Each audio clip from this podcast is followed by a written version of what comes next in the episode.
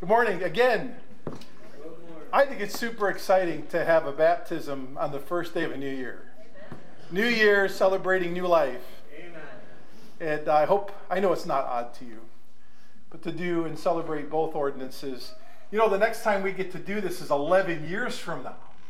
Celebrate both ordinances on the first day of a new year. Anyways, hopefully Jesus will be back by then.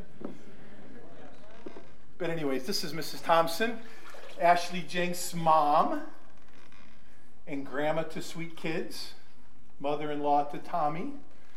And it's a delight to have her here today to obey the Lord. I'm going to have her give her testimony at this time. There's a microphone right okay. here, and they'll hear you through the poinsettias. I sure will. Okay. My name's Regina Thompson. Uh, though I did not have a saving relationship with God, I have always believed in God. He is my go to. He has been waiting for me. As a small child, I remember going to church on Easter Sunday and sometimes vacation Bible school. At 16, I started attending church with my brother and sister in law. Soon I became involved with the youth group. My understanding was I had to be baptized to be saved, so that was my next step. Several years passed and I never felt secure. I thought I had to take care of everything and everyone on my own, or else things would start falling apart. This burden was just too heavy. I knew things had to change.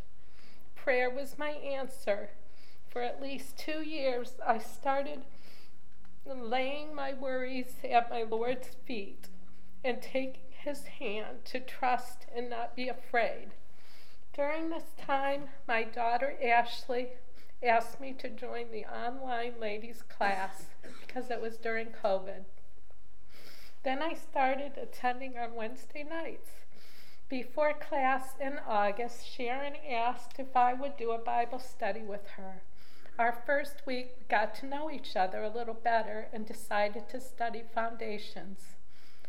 I was very excited to do my homework. The more I read and studied, the more I wanted to know. When we met and went over salvation, my fears of not being a good Christian began to fade. The thought that no act or deed on my part could get me to heaven was life changing. My heart was light and filled with joy to understand by the grace of God I would be saved. Jesus died for my sins. I put all my trust in Jesus. He is my way to heaven. God made me a promise of eternal life. This gift will never be taken away. What a wonderful feeling to trust and not be afraid. Amen. You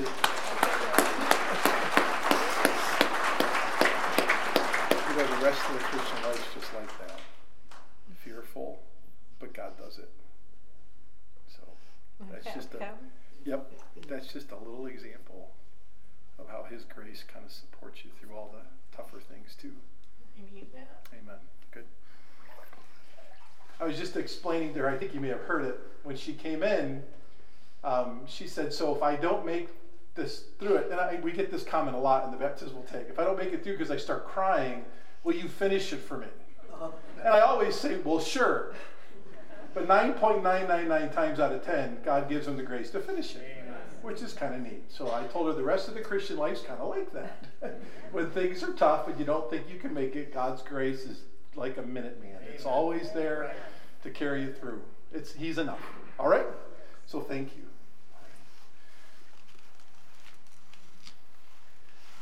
Mrs. Thompson, upon your profession of faith in the Lord Jesus Christ and desire to obey him in baptism, which is a fruit of repentance.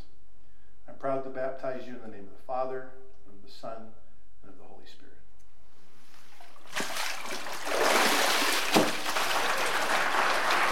Congratulations.